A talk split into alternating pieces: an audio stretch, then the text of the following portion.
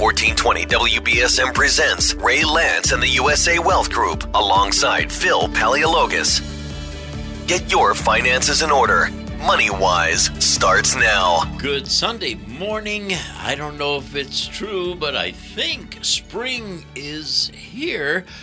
We'll find out from our meteorologist, or, or, or are you a, um, a financial meteorologist? Absolutely. I like that. Our financial meteorologist, Ray Lance, and the Money Wise guys. the weather is clear. There are a few clouds on the horizon, like maybe a little bit of rain, but ultimately we'll have some sunshine. oh my gosh, I love it. You could go on Fox Business News. Well, maybe I not. could, couldn't I? Well, good morning, ladies and gentlemen. Thank you, Phil. Good, morning. morning. Welcome to Money Wise, brought to you every week by USA Wealth Group. We're here to serve you. Our companies are here to serve you. We want to provide financial solutions. The law firm provides legal solutions. Mostly, we want to protect your family and protect your money. So, thank you so much for listening every Sunday morning. And welcome to Peter Lance. Good morning. Good morning, Phil. Good, morning, everyone. Good morning, Pete. Peter is our financial guru also. He's a part of USA Wealth Group. He's also uh, in charge of Lance Family Insurance Agency that does property and casualty insurance. I paused for a moment because I was expecting you to introduce your better half before me. So, No, I figured that um, um, youth before beauty, shall we say. Oh. So, good morning to attorney Tenny Lance. Good morning, Tenny. Good morning. You're so bad. Well, I have to say something. I mean, hell, when you've been living with me as long as you have, it's too late to change me now. That's quite true. That's all I It can get- say. Only gets worse.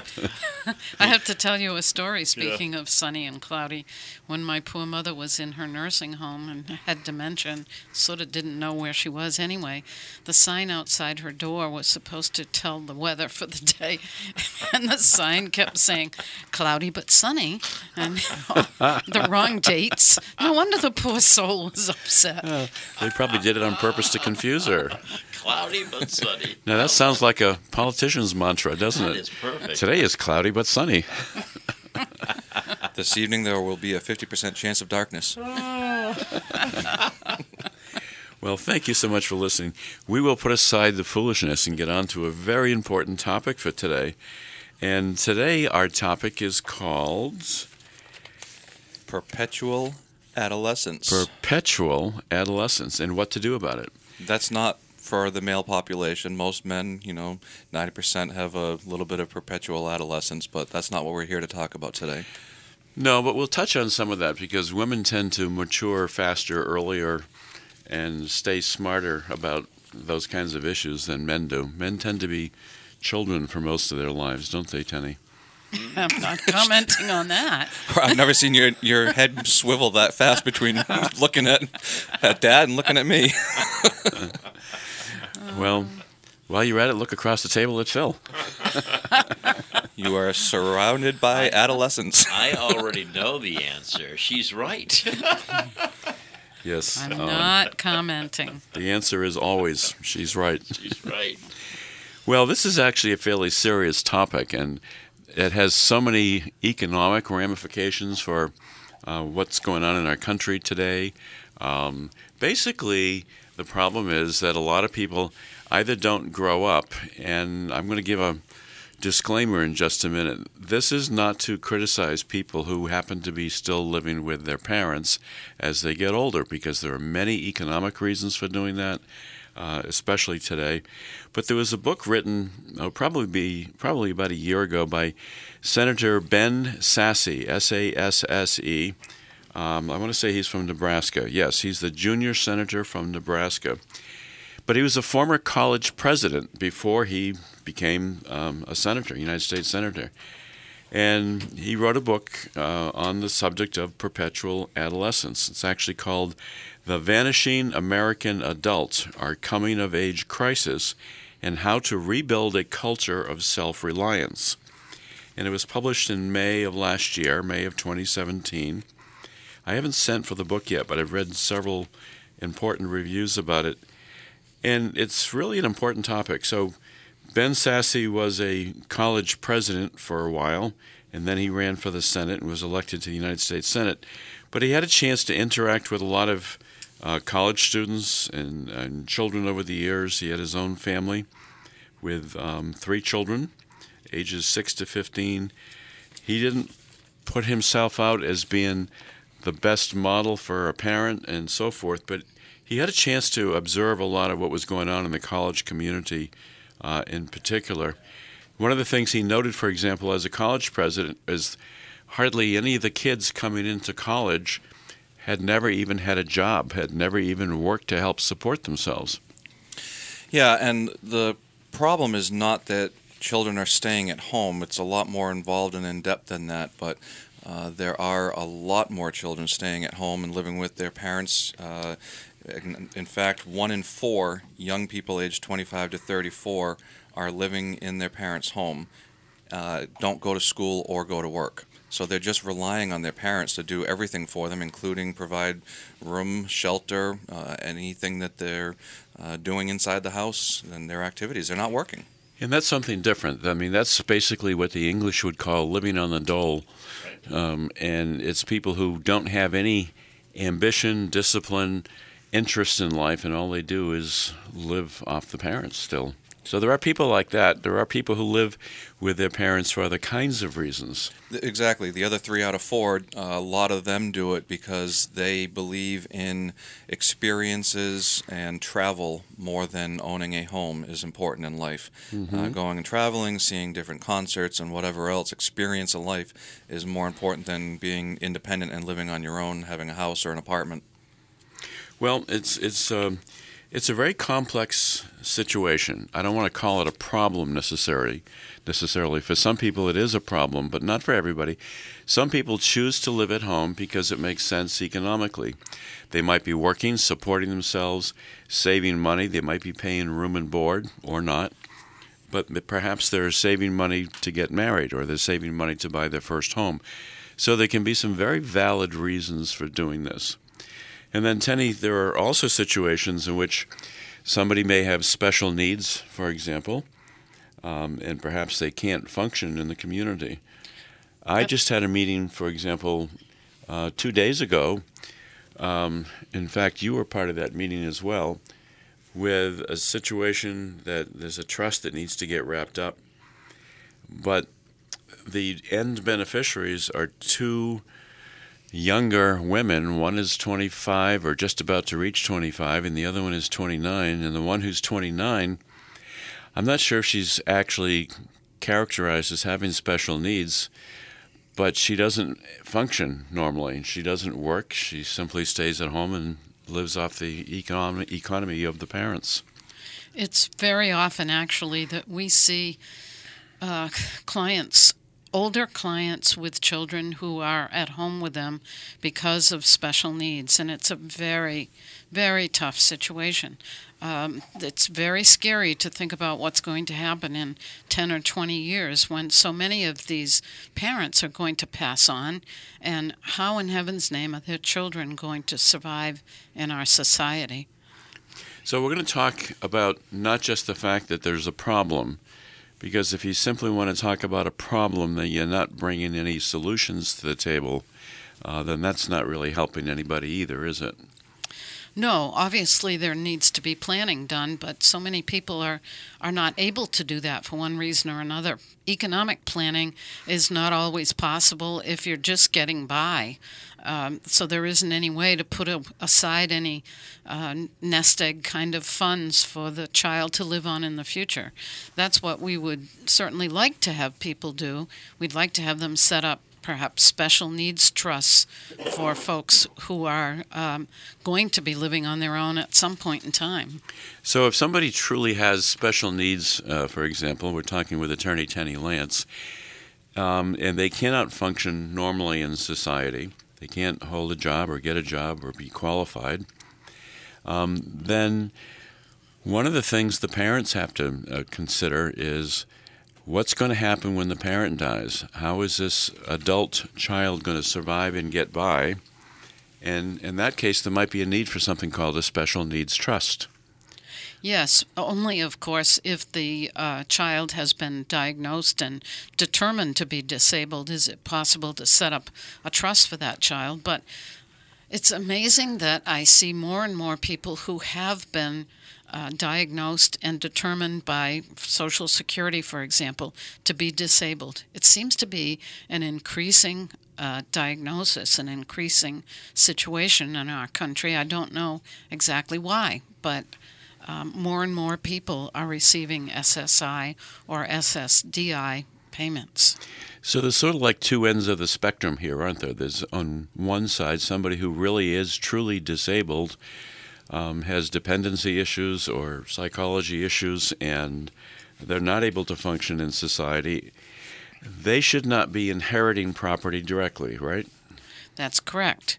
Um, their Social Security SSDI payments are dependent upon their staying within the realm of allowed expenses and allowed assets. And so it's not a good idea at all for people to leave um, a bequest to someone who has been diagnosed and determined to be disabled. It would uh, likely take them off the special benefits. So that's a really important point. So let's say you have somebody who's receiving government benefits right now. Maybe it's Social Security Disability Income, SSDI. Maybe it's money from Mass Health under the Medicaid program. Um, and there's money going to help support that child. If they then inherit money, they could go off those government benefits. Is that what you're saying? Yes, it's required if you do inherit something that you report that to the system, whether that be Social Security or Mass Health, and then the benefits will be discontinued until that money is used up.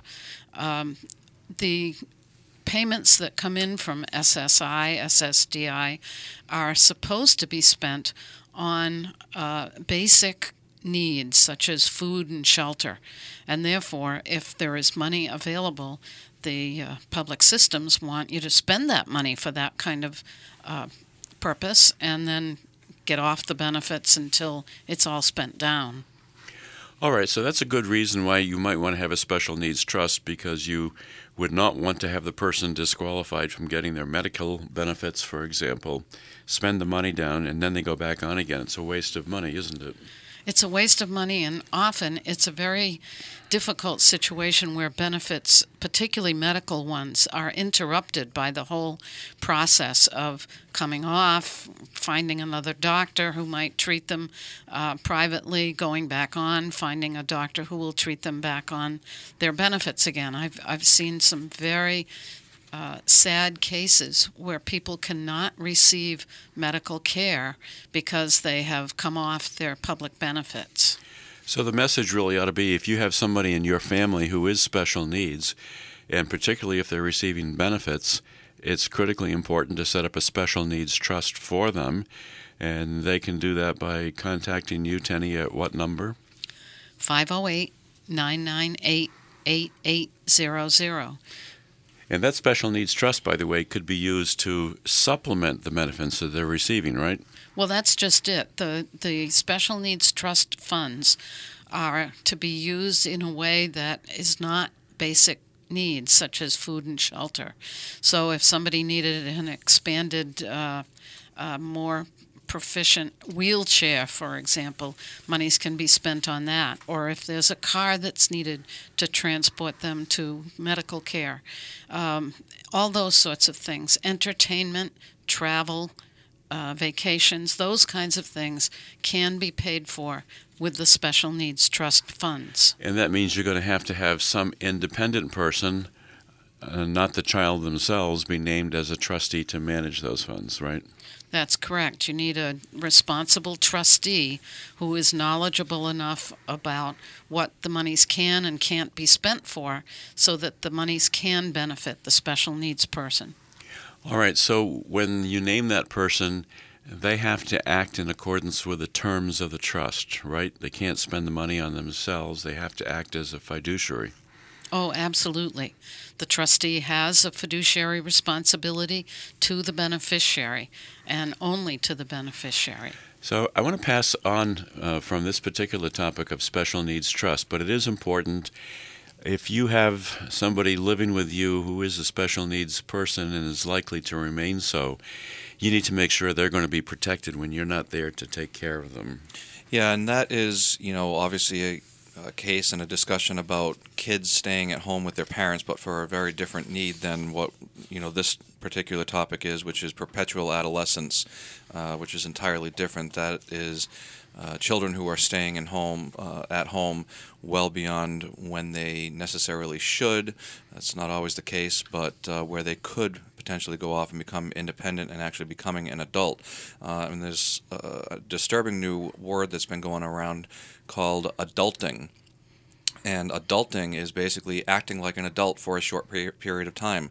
Oh. Hey, I went out and I went to work today. Congratulations, I'm an adult. I feel like an adult. Or, hey, I went and paid my credit card bill on time this month, and I'm, I'm an adult. I'm, adu- I'm adulting.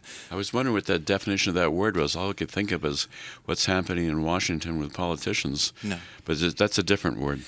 It's it's millennials feeling like they are an adult for a short period of time by doing something that you know is um, you know, of an adult nature, and it's called adulting versus becoming an adult. Okay. Becoming an adult is doing you know adult activities all the time and things that you're supposed to be doing with responsibilities. Where um, adulting is doing an activity that you know is something you're supposed to be doing already and feeling great about it. It's just a funny word. I hadn't. you're, you're about to crack up. I hadn't there. heard that word before. It's not adultery. It's a, adulting. so, I'm guilty of adulting. no, you are an adult. That's true. Well, Who Phil, acts like an adolescent sometimes. Let me ask Phil a question. Only with grandkids. So, do you think that this is a recent problem only, Phil? Um, you know what? I think I think it is a recent uh, problem because when I'm thinking back to my grandmother and, and mom and dad's generation, they had nothing like what we're going through right now. So True. I'm going to say yeah. It is true in the very contemporary sense, but I have to give you a quotation from an ancient Greek philosopher, huh. okay. Democritus. He said, Raising children is an uncertain thing. Success is reached only after a life of battle and worry. So oh, even true. even then they were thinking about it. Yeah. But but it is more of a problem today because I think people today are just not accepting responsibility. They're not willing to grow up. And so on the one extreme, we've talked about having a special needs trust for somebody who truly has medical psychological needs and needs to be taken care of. That's separate. That's separate. On the other side, however, if we're looking at 24 million people between the ages of 18 to 34 that are still living with their parents.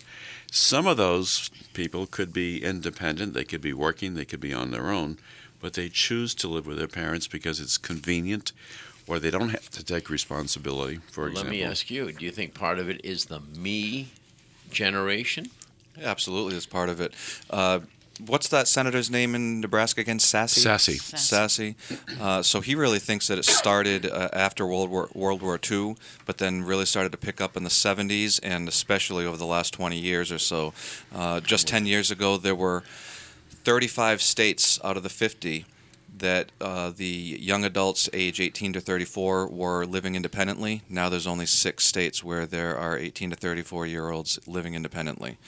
That's just in the last 10 years how much it's, it's grown. Well, we are very well off in this country, whether you feel that you're doing as well as you would like to be doing financially or not, and probably half of you do and half of you don't. The fact is that our standard of living is still much better in this country than it is in most other countries in the world. And as a result of that, uh, kids today have it a lot easier. And this is not just an older person saying how bad off the younger generation is. But well, it's I'd, true. I'd say it really started just thinking, you know, back to my own childhood. I think that, and, and thinking about, you know, cultural history uh, in general, it used to be what the parents wanted to do, and the plans revolved around the parents and what their plans were socially and for work and everything else.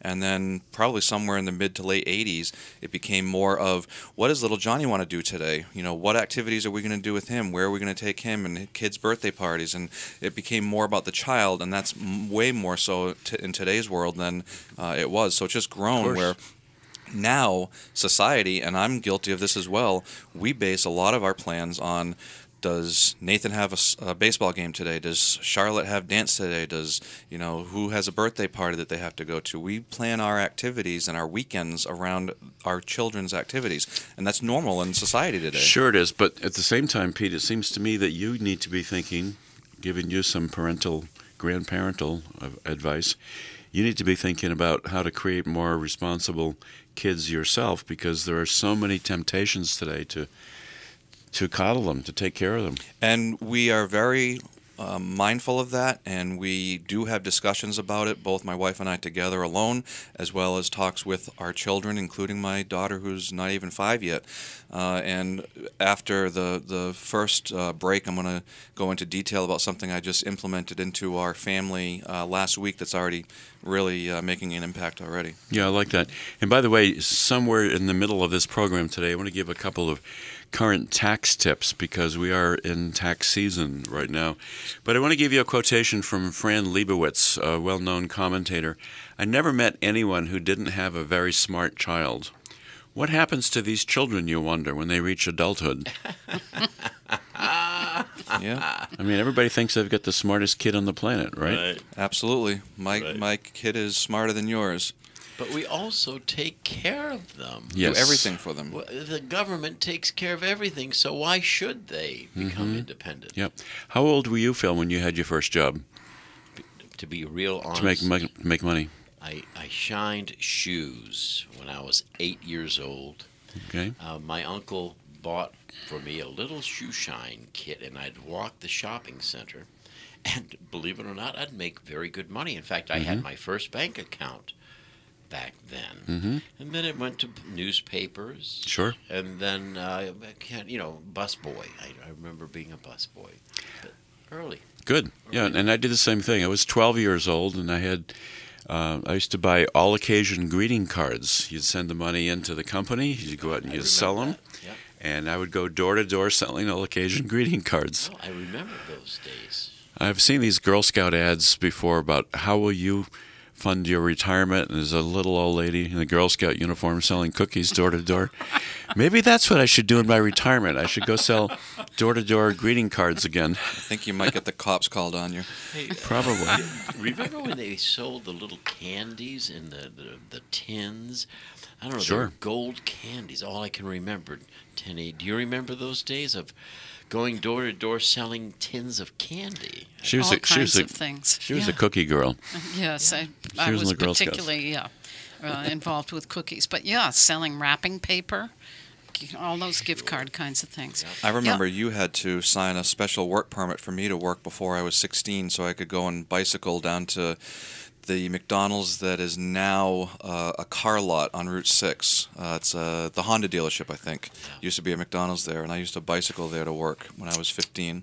Yep. Right. I my first job that I remember. I think I was doing something before, but my first job was a summer job at girls at a, a Girl Scout camp where I made toast every morning. Oh, good lord, I was so sick of toast. But yeah, we all worked early. But the reasons for this, these questions are very simple. They taught responsibility, they taught discipline, they taught pride, they taught you the importance of earning some money for yourself. And you can't do many of those things today. Well, I, re- I vividly remember that I made $50 for the summer.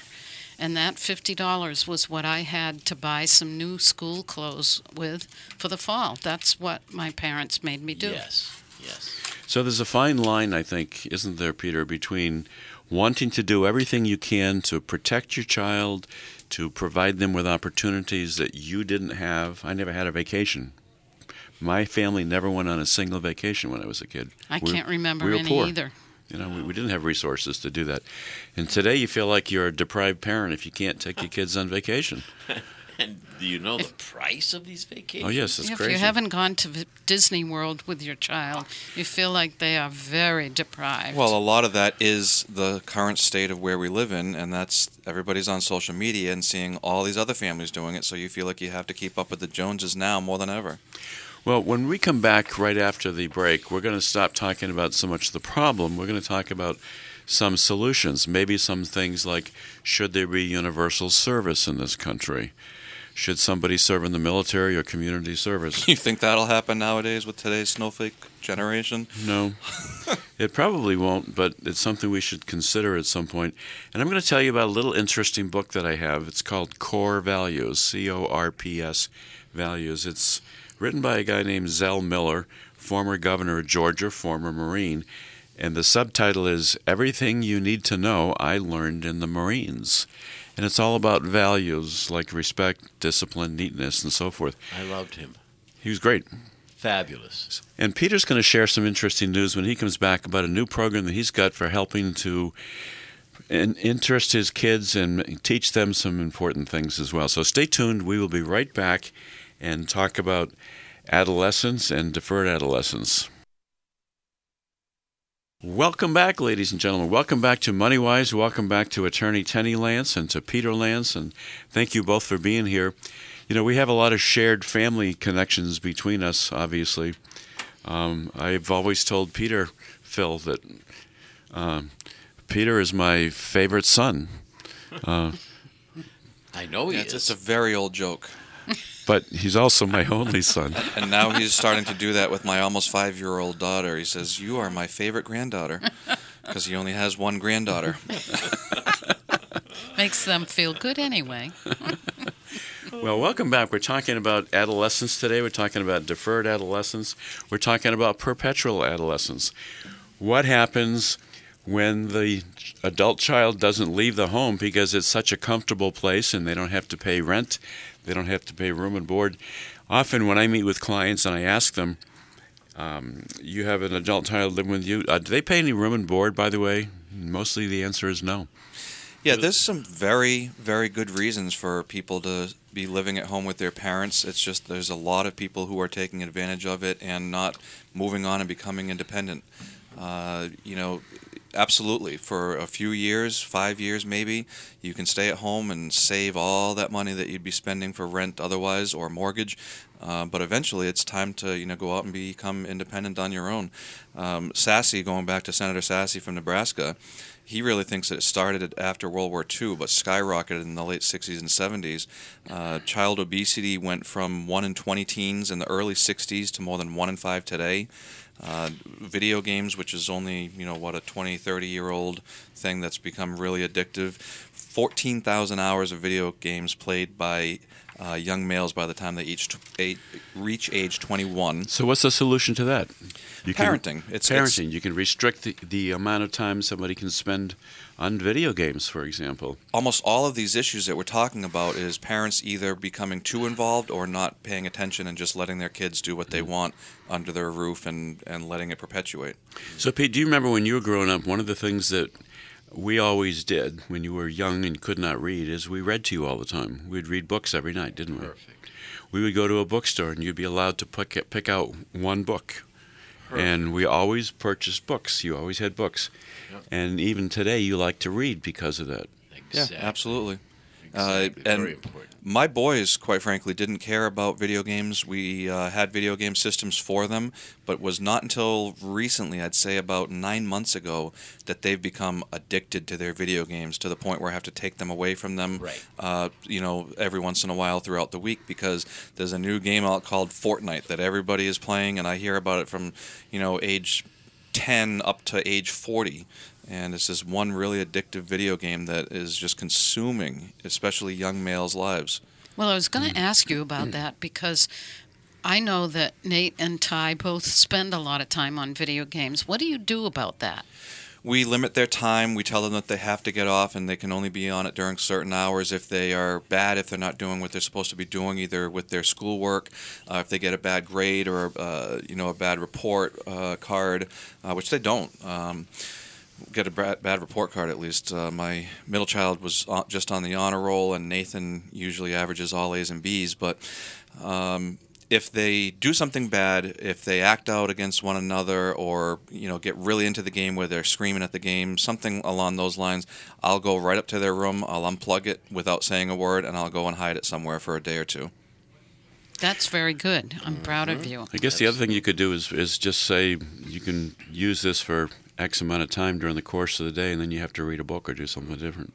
Yeah, and Play the other outside. thing, you know, with you know, within our family, and again, this doesn't relate to everyone, is the reason that they've been playing more than usual is because they didn't do any winter sports activities, which is the 1st Mm. time they've ever not done sports throughout the entire year. They're both back in baseball activities and off the video games a lot, which is great. Yes, Good, that's is. important. Well, I'm going to mention just two other quick points about why this um, perpetual adolescence is an issue and a problem right now. For the age group between 18 and 34, the most common living arrangement for 18 to 34s right now in this country is living with parents. Yes. and this is the highest rate it's been since 1940. And as a result, home ownership is down. Of course, home ownership is still more expensive. But here's the other impact this has this means it's going to be more difficult for the parents to retire or retire properly because they're now not able to save as much money and they're spending more of their own resources on still supporting adult young children. So it's a problem for both generations. But I'm really concerned about what happens when the pa- parents do pass on. Are these children uh, going to have the uh, personal resources and the financial resources to live on their own? And what is that going to mean for our country? Well, not only that, are they going to have the discipline and the drive and the respect to support themselves as well? Exactly. You know, the social values. Well, just reading some little clips from Sasse's book, I mean, it really is interesting and something that if any of you out there have a concern about any of this for your own children, your grandchildren, uh, I have not read it yet, but just in reading the little clips from it, it really makes a lot of sense. I mean, there are 30% of co- all college students drop out after their first year, and only 40% graduate. Uh, the average American now only reads 19 minutes a day, and that number is going down. Uh, there is uh, the modern American culture has basically uh, created a perpetual adolescence like Peter Pan, which has discouraged both meaningful work and promoted a horrible work ethic. I won't grow up. I'll never get old. Yep. oh, that's a great analogy. Only a third of one third of American adults know the three branches of government. O- over 30%, that's you know almost one third, couldn't even name one branch of the government. And over 70% aren't aware that the Constitution is the supreme law of the land. Well, let's give a plug to his book, and then let's move on and talk about some good solutions as well. So, this is by Ben Sasse, S A S S E. He's the United States Senator, junior senator from Nebraska, and his book is called The Vanishing American Adult. And I'll tell you one other thing we were discussing at the first part of the show that uh, this is really the responsibility of the parents that our children are becoming like this and are not growing up and not becoming an adult. And another uh, part of that is I worked with teachers for about three years, as I've, I've mentioned many times on the show before, and all of them said at one point or another, it's a very difficult environment to work in now because it used to be where the student was bad, acting up, getting bad grades, whatever. It was the student's fault. Now it's the teacher's fault. The parents used to be, you know, called in, and the parents would have a parent teacher conference and be mad at their child for underperforming or for acting out in class or whatever. And now it's the opposite. They get called in and they look to the teacher and say, Why is my son in trouble? Why isn't he doing well in school? This is your fault. That's because the parents think that the teacher is a substitute parent, Absolutely. and they shouldn't be. No, it starts at home. Um, we have too many unnecessary influences, like television in particular. But let's talk about a couple of good solutions and good books. I want to ask you a question in just a minute. There is a book that I mentioned before the uh, break called Corps Values, C O R P S, by Zell Miller. Everything you need to know I learned in the Marines. It's a fairly short book, but I've, I've read it a couple of times. I found it to be very interesting. And he has 12 chapters, and he says, what he learned in the Marine Corps was certain values. And this is not an advertisement for everybody to go and join the Marines. This is not everybody's solution. But he said, These are the things that I learned in the Marines that taught me valuable lessons for the rest of my life. Neatness. Boy, if your uniform is not squared away, you know about it right away. Punctuality. There are s- some very simple rules of referability, for example. If you want to be have somebody refer somebody else to you for business, you need to say please, you need to say thank you, and you need to show up on time. Right. Punctuality. We don't value punctuality today. People just don't. Brotherhood, persistence, pride, respect, shame. If you don't do something properly, you're going to be shamed. Uh, responsibility, achievement, courage, discipline, and loyalty. All very important values that we just don't teach a lot today. So these are things that, first of all, I would commend this little book for somebody who's just interested in learning about core values of things. But Pete, tell us for a minute about this new thing that you're working on, which I think is kind of fascinating ways to teach your kids. So, we have always had our children do some type of a chore. My daughter likes to do it. We don't make her do it. Uh, she's too young to have a chore, but she likes to help out and clean up and cook and everything else. Uh, but my boys, we always have had a chore list, even though we uh, didn't give them an actual allowance. We've never given them an allowance. Uh, what we've told them is that we pay $80 a month for both of their phones to have service, and that's an allowance in and amongst itself. Um, and then every once in a while, they would like to do a $10 PlayStation purchase for their video games. And once in a while, if they were good, we would allow that. But we found that, um, especially over the last six, nine months, um, six to nine months, where they've been really into this video game Fortnite, they have been leaving their clothes on the floor. They haven't been picking up their room. They've been leaving uh, snack trash around them where they're playing their video games. Uh, they're not doing the you know the normal stuff, uh, helping out with feeding the dogs and emptying the dishwasher and little things that we might ask them to help out with once in a while. So uh, a few months ago, I heard of something on a television show.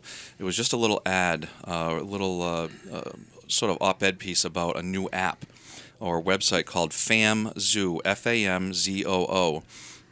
And what it is, it's an online uh, banking system for your children and you become the bank. So it's Bank of Lance for our app. And it sounds a little bit complicated, but it's only been implemented for about 10 days now, and it's already paying off big dividends. The only downside to it is it costs $6 a month, but we pay and incur that cost. And what we think it's going to do is teach our children about where their money goes, the, the benefits of saving money, and you know how to just basically have smart money mind. GP, Heck, don't your, they? your dad could do that for free. Don't they learn that in school? No, unfortunately, they don't learn that in school. They might get a very brief, you know, one-day class kind of thing. Uh, but no, I've, I've said forever that there should be an entire course, the entire year should. in middle schools that talks about the value of a dollar, the value of saving money, uh, what credit card debt really means, how to balance a checkbook, all of those things. There should be an entire year-long course in that because it's so important. But they Well, barely mention it. Sounds like this teaches both uh, hard work and discipline, doesn't it? It does. So what we are now doing is we are giving both boys an allowance. And they have an app that they can look on their phone and see every Friday that money automatically going into their own individual bank account on their phone. It's not real money until we actually transfer it into their own savings account, which we do have in a local bank. But they see it as real money, and as soon as they actually need it, if we haven't had the time to actually take it and transfer it into this account, then we can quickly do that, and it's there for them to spend. Gee, we'll have to ask mom for a legal opinion. If you parents don't put the money into the account, do the children have a right to sue the parents for the money that didn't go in? No, no, it's just IOU, the way the government does. Oh, the way the on. government, oh, the government finance. I forgot about the I government. you. Well, finance. that's another interesting thing about this is that if they want something but they don't have the money in their account, you can purchase it for them, but you enter into the app. You wanted to spend twenty dollars to go and get this. Now it's on your app as a debit, and your next two uh, allowances are now coming out automatically back into mom and dad's account. Um, so what's really interesting and unique about this is a bunch of things actually.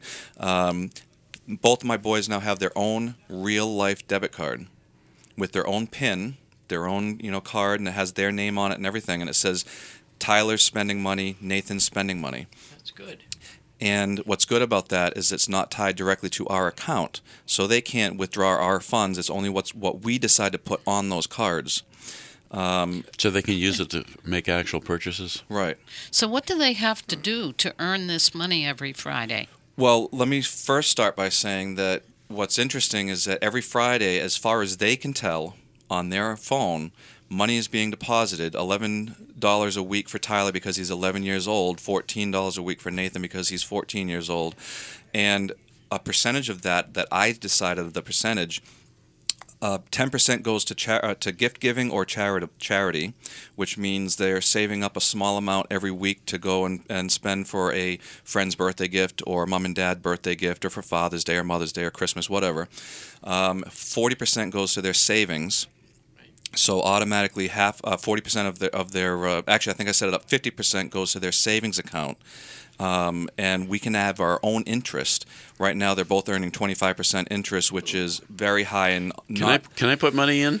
and not Will you realistic. pay me?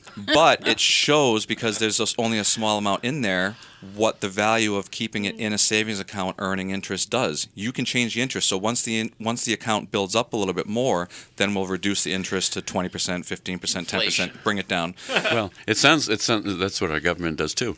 Well, it sounds like it's a really interesting teaching tool to teach kids Very good.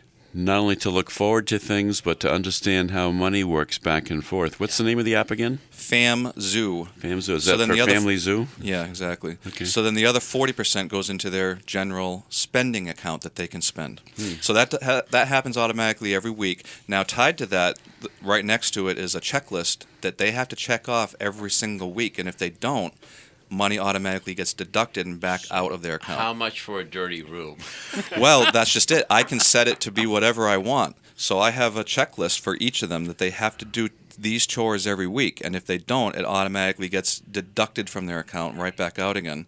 And they have to go in and physically check it off that yes, I've done this. Otherwise, uh, sorry. Well, I, I also know that your oldest son, Nathan, has done work on a farm for compensation. Yeah. And I think that's an admirable thing also to have some kind of a part time job.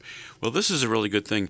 If you want to know more about FamZoo, ladies and gentlemen, call the office at 508 998 8858, and Peter will be happy to give you more information on that. The last thing I will tell you is that the creator of the app, I had an issue with it last week, and I emailed him. Five minutes later, he called me personally Oh, to tell me what what issue it was that I was having, how to walk me through it. Hmm, very, very nice. That is great, sir. Well, I think it sounds like a good teaching tool, but uh, kids, adolescents need to learn how to handle money, how to be responsible about it, how the fact that it's not an endless supply that they can ask parents for. So There's no clothes being left on our floor anymore. good. That's excellent.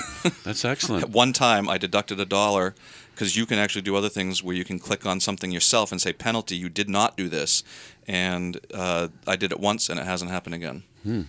So it's a it's a good teaching. Teaches some discipline. I've got a quotation I want to give you on discipline by uh, Jahangir Khan. Without hard work and discipline, it's difficult to be a top professional, isn't it? But I have a special quotation for you today, Pete. I was thinking about you when I saw this. This is by a lady named Geri Halliwell. My daughter is the biggest gift. I've said it so many times and it sounds like a cliche, but the thing about being a parent is when you think you've cracked it and you're on top of your game, they change again and you have to catch up and adjust.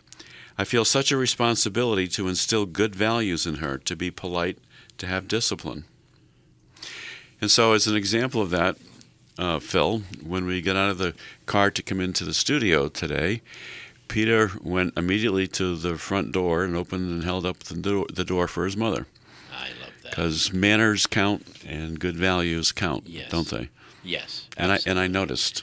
Did the Marine Corps help with uh, teaching those values? Or- Oh, absolutely. Damn right. So Zell Miller, who, by the way, I loved. Yeah, He- great he guy. was a fabulous uh, man, wonderful public servant from uh, Georgia. I interviewed him a couple of times. Really? Hmm. Indeed, Indeed. Yep, and he served in the Marine Corps, and then he wrote this wonderful little book uh, called Corps Values. If you ever have interest about some of the things that we discuss on the radio show, ladies and gentlemen, uh, give us a call at 508 998 8858. We're happy to give you the references, the citations. Tenny, you have good information on uh, handouts on special needs trust, for example. We've got information and guides on Social Security, IRAs, college planning. But I want to give you a couple of tax tips before we run out of time today. This is the most recent issue of the Kiplinger tax letter that I get. And here's some useful tips for individuals who get an audit notice from the IRS. First of all, audit levels are down really low. The more money you make, the greater the likelihood is, the greater percentage that you will be audited. But if you get an audit notice, uh, don't panic. And a lot of the audits today are done by mail in correspondence. It doesn't mean you have to go meet with somebody. Uh, get your records, keep your records for at least seven years. Make sure that you're prepared. You have at least a few weeks to get ready. Consider having a professional, either your tax preparer, if you had somebody prepare your tax returns, or you may want to go with a CPA or a tax lawyer as well. And sometimes it's not a bad idea because you don't necessarily know where the IRS may go with their line of questioning. But um, you might even get a surprise. Uh, sometimes we find out that people are actually owed money and owed a refund instead. So don't panic. Uh, just a quick reminder that the deadline for filing your tax return is the 17th. And if you haven't done so yet and you're not organized, you can get an extension. But you're supposed to file the extension before the date, due date for filing the return. Mm-hmm. And again, we can help you with that. The last thing to tell you really quickly is that the IRS never calls. We've said this so many times. They don't call you on the telephone. If you get a call, hang up. Just hang up the phone. You don't have to say, sorry, this is a scam. Don't call me right. again. Just hang up the phone. They only deal in writing. I got an email the other day and it said, Phil, your $606 uh, tax um, refund is waiting for you. And I didn't even read any more. I just erased it from my AOL. So there's there's another kind of scam. Lots of scams. The people who are most vulnerable to scams are seniors who would get an email, who would get a phone call, and so I'm forth. senior. And most of these scams come out of Canada, believe it or not. Yep. Really? Most of these tax scams come right out of Canada. But uh, back to our topic Yep. of um, never growing up adults. Do you think, Peter, with your generation of parents, that things are getting better? Um, I'm sort of um, uh, very worried about the generation that has kids living with them now. Do you think the kinds of things that you're doing and others that you see are going to make this situation better in the future? I think that we're in for a world of hurt and buckle up um, because I think that there's only about five or ten percent of people who are aware of the situation and aware of the term, you know, perpetual adolescence and helicopter parenting and are trying to do something about it. Um, and that five or ten percent is not going to make a big difference. The rest are going to make this country be, you know, really, really uh, uh, in a tough position. I think. And in a bad situation, we've seen a number of cases when you have a grandson, a granddaughter who are literally conning the grandparents out of money. We had one in Somerset, which was over $300,000. We have a case now that they came in, they wanted to know if they could get a restraining order, and we said, you know what, you're going to spend a lot of money, you got to file a lawsuit. Why don't we simply help you get the forms from the district attorney's office on elder scams? And you can file a complaint or you can get the paperwork and fill it out and tell your granddaughter not to come around anymore because we've got this complaint that we're going to send into the district attorney's office for investigation. We had one just this past week where there's been thousands of dollars taken. Um, so if you happen to be listening and you've got somebody who's milking you for money, stop it. Come on in the office. We'll tell you what to do and how not to do that any further. Um, it's an important topic. I'd like to thank you, Peter, for the input and the information on FamZoo. Yeah. Um, Tenny, I'd like to have um, a, a big thank you to you for your information on special needs trusts and things that might have to be done. Um, you and I both have seen a lot of examples of that over the years, haven't we? Even for Oh, a 65 year old child, Far still too many. Yes. that had to have a special needs trust set up. So, People in my office yesterday, and, and two out of the three children are dependent upon the parents. There's always something you can do. If you have a concern, if you have a problem in your family dealing with special needs, give us a call. Call Tenny at 508 998 8800. Call Peter or call Ray at 508 998 8858. And there's always something you can do. We are here to protect you. Thank you so much for listening.